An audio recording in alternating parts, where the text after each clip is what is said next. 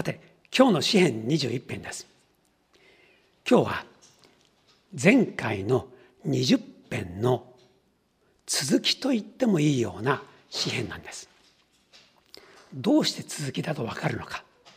それはテーマが王様だからです。一節。主よあなたの道からを王は喜びます。あなたの見救いをどんなに楽しむことでしょう。あなたは彼の心の望みを叶え唇の願いを退けられません。前回は苦難の日に主を呼び求めて強敵を相手に今から戦うという王様のための取りなしの祈りでしたね。そして激励の言葉でした。今回は王様が戦いに勝利して帰ってきたという場面が歌われています。で何よりも王様は喜んでいます。一節にあるように主はあなたの道からを王は喜びます。と書いてあります。これが今日の大事な言葉なんです。昔々の王様は敵に勝利して帰ってくる時あるいは将軍が帰ってくる時凱旋行列というのをしました。で4頭立ての馬車戦車などに乗ってね王様なり将軍なりが帰ってきます。ローマ帝国だったら紫色の塔がと言いましたねあの上着を着て金色の刺繍が入って長いマントを翻してやってくるんです。もうそのねきらびやかな姿見ただけでもう町中の人は大喜びです。いや勝利してよかったねおめでとうと言ってみんなが向かいます。その後には軍隊が胸を張って行進してきます。そして敵の捕虜たち王様なんかがねこうこう連れられてくる。それを見てみんなが石を投げたりするわけですよ。それから分取り物敵から奪ったさまざまな宝物がその後に続きます、えー、もちろんその後は、えー、町でね特別な食事が振る舞われたり、えー、何かいいものが人々にも届くわけです。それが普通の勝利した王様の姿です。ところが今日の箇所を読むと戦いに勝ったのに王様が一つも自慢していない。いやあの時の私の判断が良かったので右からこう突っ込んでいったのでね勝てたんだなどという話が一切出てこない。まるで無邪気な子供が喜んでいるかのような姿。それが一節なんです。主よあなたの道からを王は喜びます。あなたの見救いをどんなに楽しむことでしょ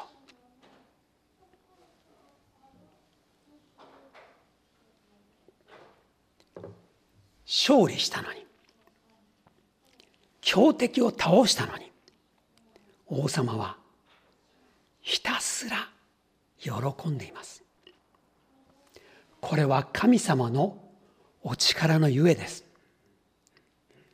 神様が救い出してくださった。実に謙虚に神様の前で喜んでいるんです。これが国のリーダーなんです。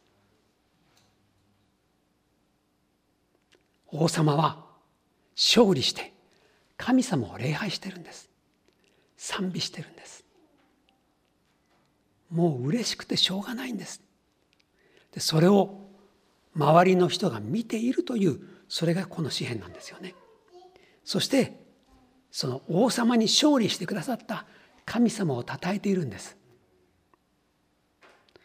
王様がそういう人だと王様に使わ使える周りの人も同じような人になります。王様すごいねという言葉よりも神様すごいねどうでしょう？総理大臣がこういうタイプの人だったら。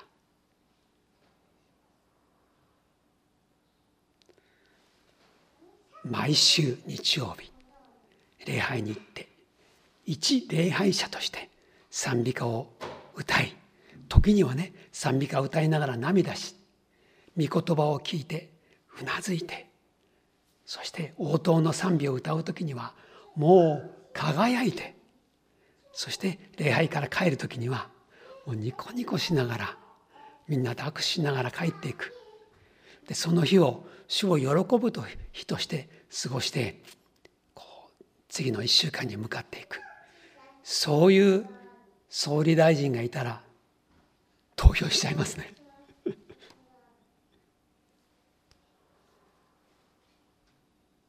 リーダーがそういう人だったら国民が変わるんです。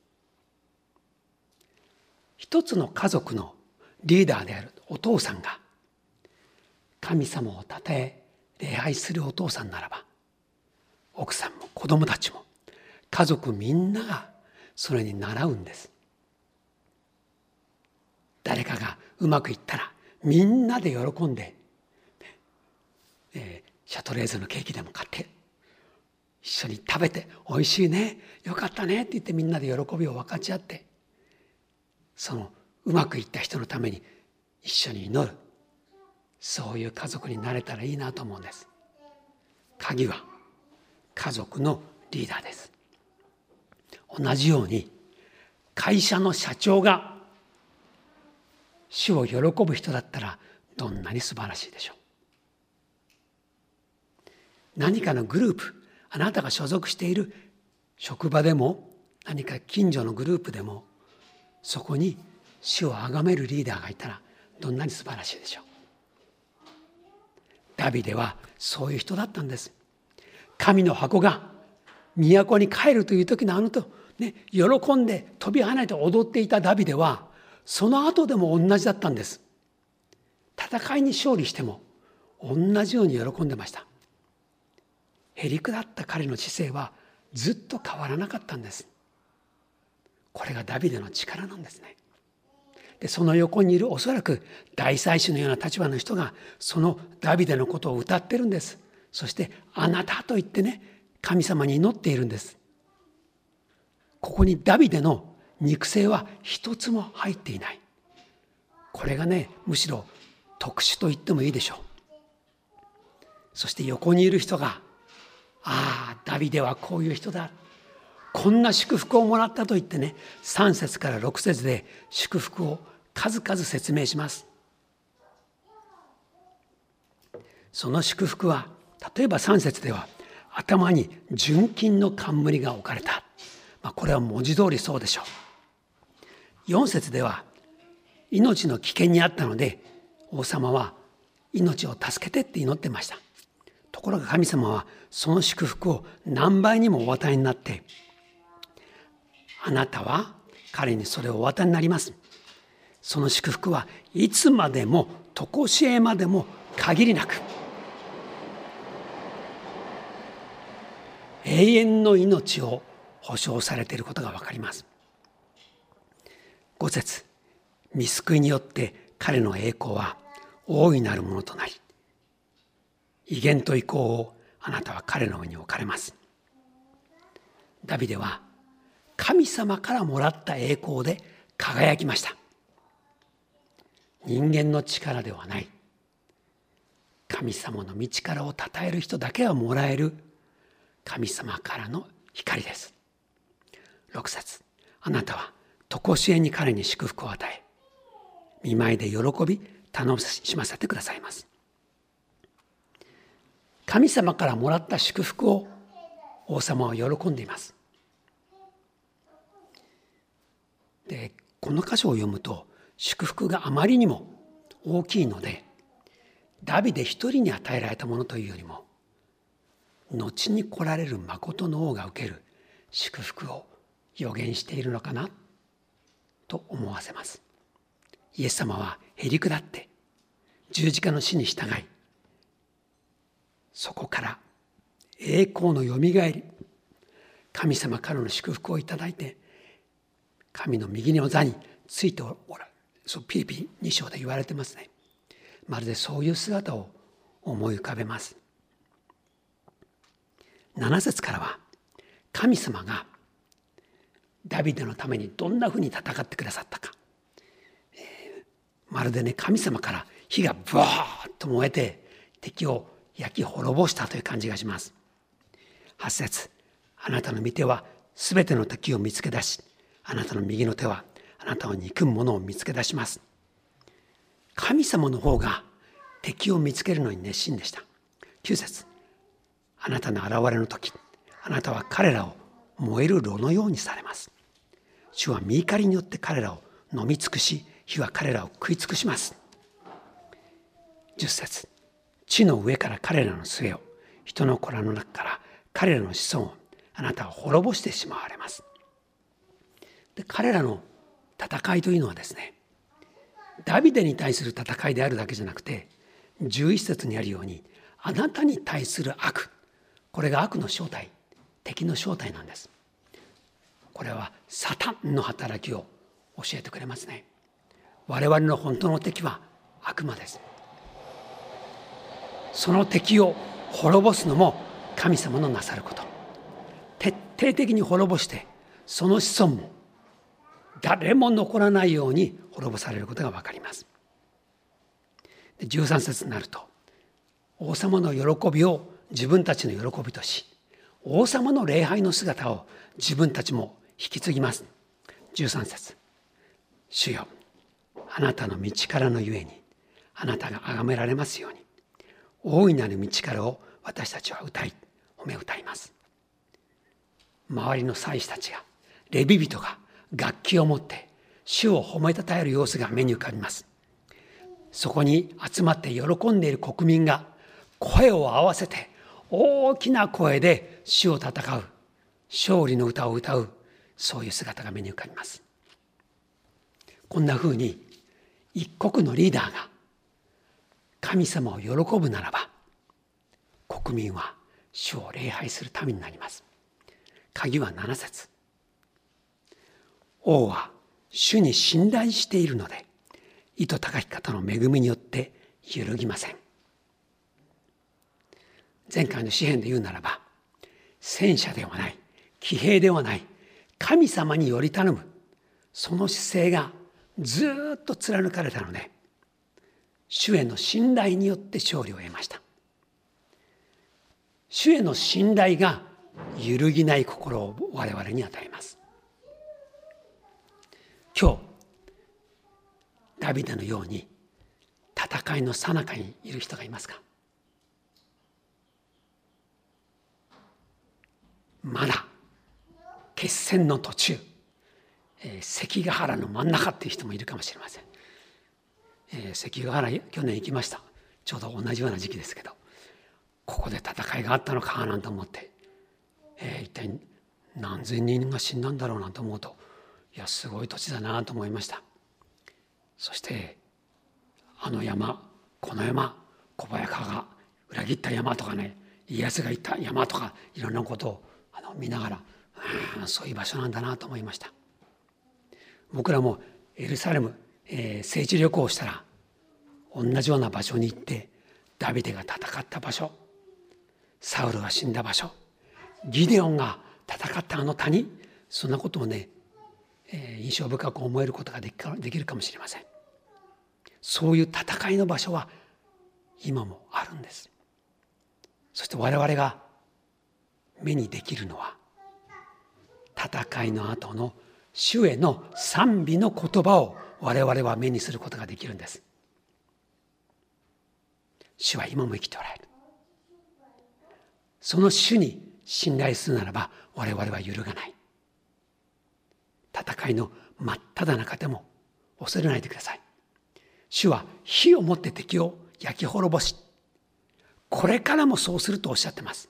これは我々への励ましなんです。戦うのは私ではない。主が戦うんだ。そしてそういう戦いをしたので我々は戦いの後に俺は強いんだぞってやるんじゃなくて主は強い。主を称えよう。そういう心になります。今戦ってますか？地味な戦いしてる人いますよ。何も変わらない。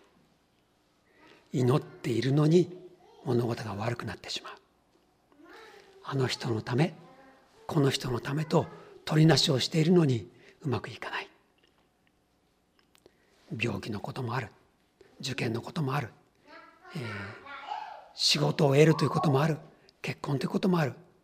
いろんなことを祈ってます。それが叶えられるのはなかなか忍耐がいります。神様の御心を行って約束のものを得るために必要なのは忍耐ですよね。勝利の死を見上げて勝利の日を信じて今日祈って前に進みましょう。御言葉をしっかり握って主に信頼していきましょう、えー、ビルという名前の男性がおりました。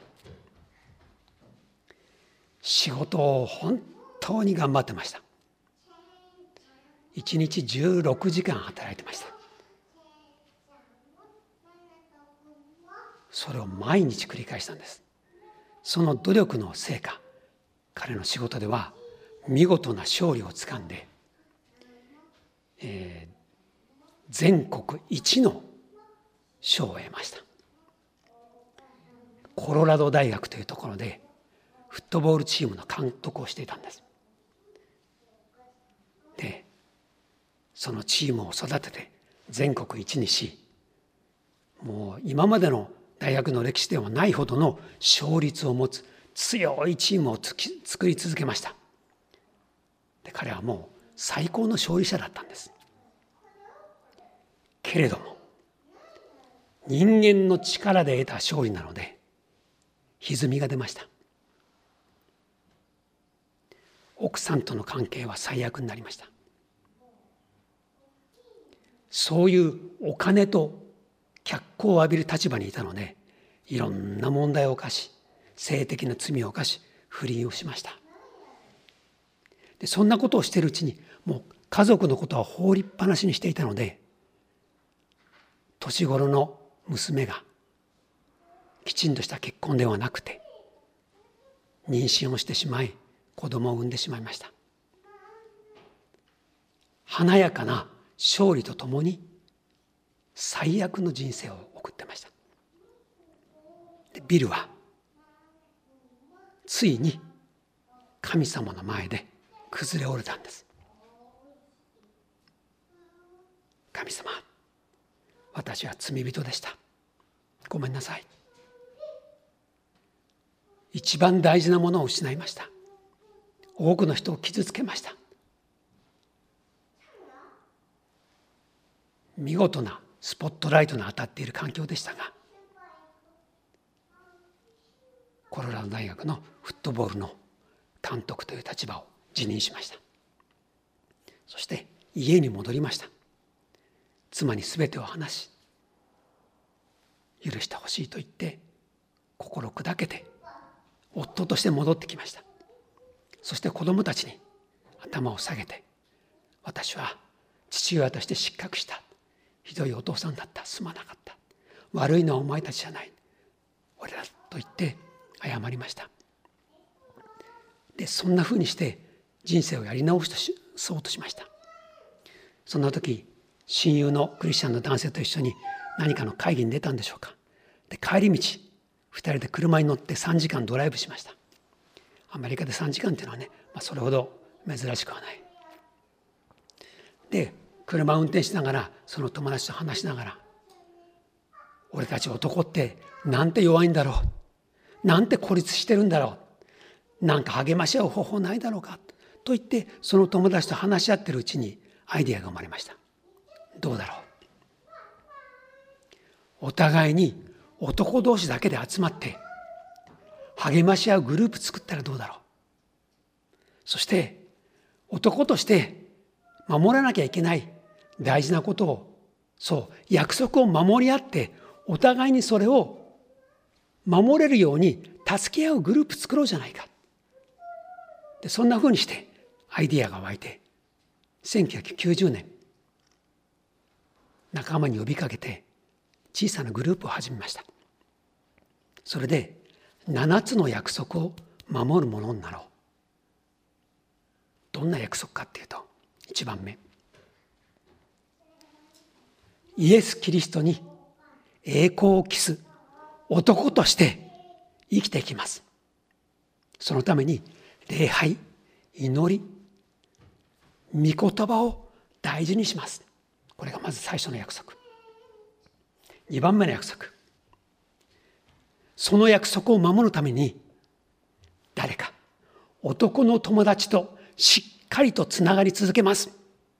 友情を築きます。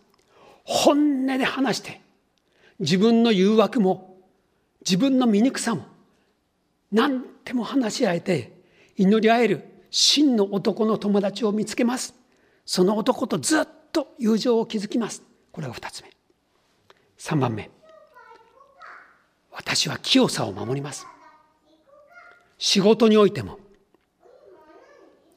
霊的にもそして具体的に性的にも清さを守り続けます。4番目。良い夫婦良い家族を作るために私を捧げます。妻のため良い夫になります。家族のため良い父親になります。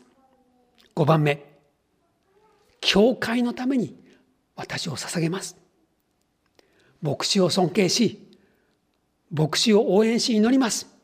教会の働きのために協力し祈り具体的にお金を捧げ教会の奉仕のために動きます。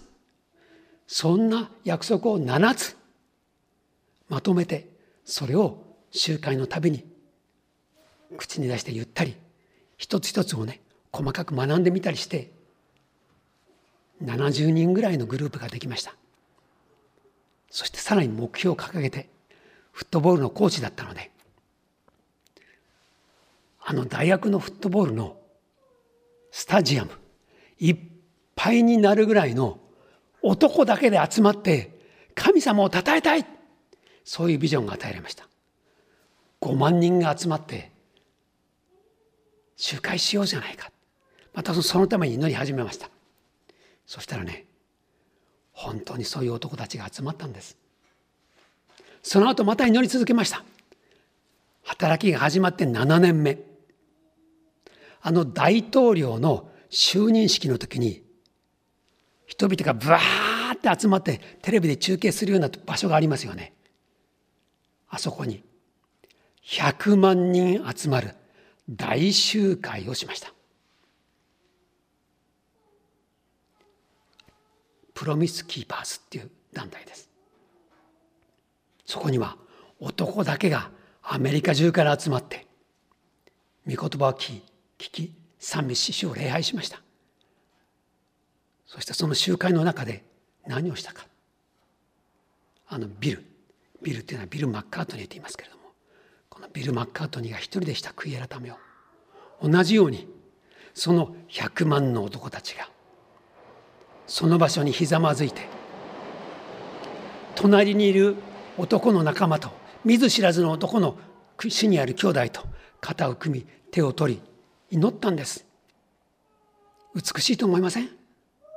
男たちがひざまずいてボロボロ泣きながら「神様私はひどい夫でした」「私は職場で罪を犯しました」「性的に罪を犯しました」「妻を泣かせました」「子供たちを放っておきました」「私は父親として失格です」弱くて誰にも本音が言えない孤独な夫です。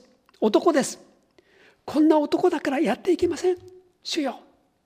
どうぞ。これからはこの仲間たちと一緒にその弱さをさらけ出して励まし合って人生の戦いに勝利したいと思います。そうやって男たちが祈ったんです。そしたらね家族変わりますよ。職場が変わりますよ。社長たちが変わりますよ。そういう人たちが今もいるんです。ダビデの姿はまるで3,000年前のプロミスキーパーズの働きと同じです。心砕かれたダビデが弱さを持ったダビデがそれを主にさらけ出して助けてください。私の力では勝てませんと言って神様の力に頼ったがゆえに勝利をもらったんです。勝利をもらったから一節にあるように「主よあなたの道からを王は喜びます」と言って勝利した後も誇らず人間の力を信頼せず神様だけを見上げる男としてここに立っているんです。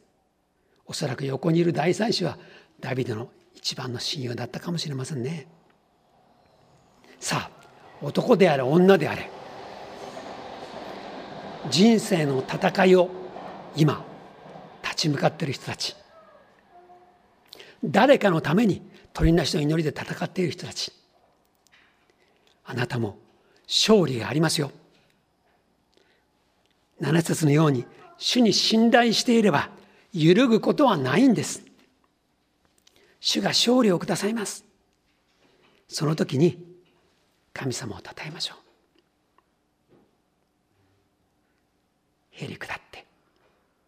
神様だけを頼みにしてしっかりと横のつながりを持って前に進みたいと思います。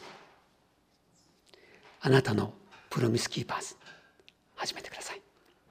お祈りしましょう。しばらく自分の言葉で祈ってください。